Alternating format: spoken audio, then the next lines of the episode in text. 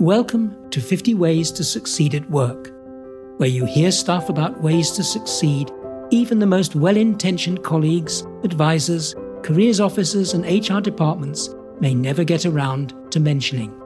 Today's episode is about being a grapevine guru. It explains the need to distance yourself from rumour and gossip.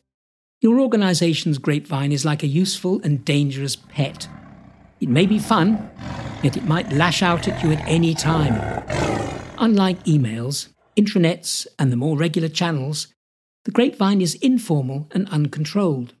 It's a network based on social relations rather than organizational charts or formal publications such as newsletters or video announcements. With no rules or politeness to worry about, rumour and gossip can run wild, from a dozen sneaky words about someone's clothes to a vague suggestion about life altering top down decisions. No one has seen a grapevine, yet it exists. It's invisible and based on unverified information, yet it often consists of good information.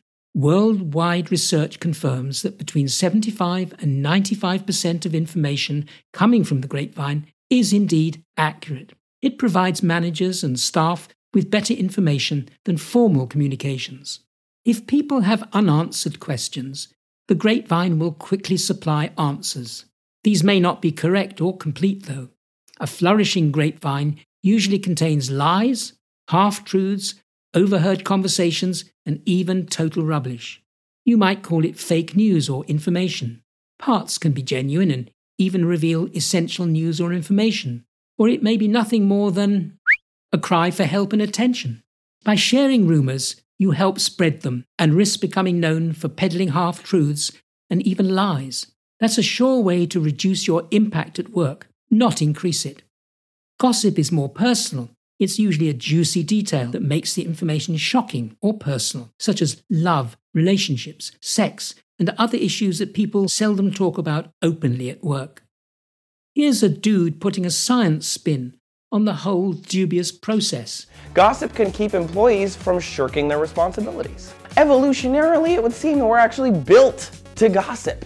Anthropologist Robin Dunbar believes language developed as a way to gossip more.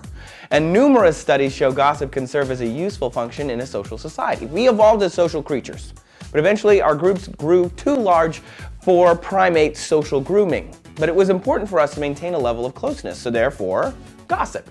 Gossip may appear harmless, yet has the potential to cause pain and humiliation for the person it's about people tend to share it without considering what sort of impact it might make. So, grapevine rumours and gossip can cause havoc. Together, they can damage reputations, careers, and even lives.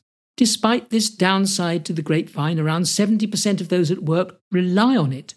It's how they get news about what's going on around them and across the entire organization. Checking on the impact of the grapevine, one reliable study found nearly half chose the grapevine as believable over a speech from a company leader. You may not realize it, but you could be an internal grapevine influencer, someone who remains passive before this potentially dangerous creature. By refusing its enticements, you can gain some control over the beast. Knowing its power both for good and evil, aim to reject its promises of easy and unreliable listening. Let yourself be known as someone alert to its dangers. You can become known as a grapevine guru who refuses to feed the creature. Most internal rumours from the grapevine are about change. About a third of those concern people changes.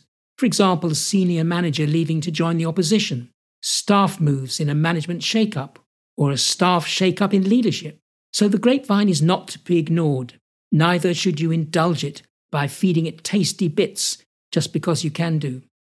Help to tame the creature by diffusing the stories with humour and disbelief.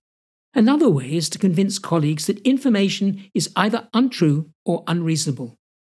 Finally, here's a much favoured way of stopping gossip on your patch. The moment you detect the chatter is involving someone not present and is disrespecting them, ask, Why are you telling me this? This is likely to stop them in their tracks. First, it disrupts their thought processes. Second, it exposes unsavory motives. It also shows that you're not interested in this conversation. Try it. So, what to do? What action? Well, don't ignore the grapevine while treating it with great caution. Fight grapevine nastiness with counter stories of your own. Without believing you can master the grapevine, use it to stay in touch. And the takeaway from all this? Well, at least 70% of all organizational communication comes through the grapevine. Strangely, most employees also consider it to be trustworthy. You have been listening to an episode of Andrew's 50 Ways to Succeed at Work. If you want to hear more, please subscribe free to my regular weekly podcasts. Visit the 50ways.site for transcripts, e learning, and join a growing community of people who seriously want to succeed at work. Thanks for listening, and bye for now until next week.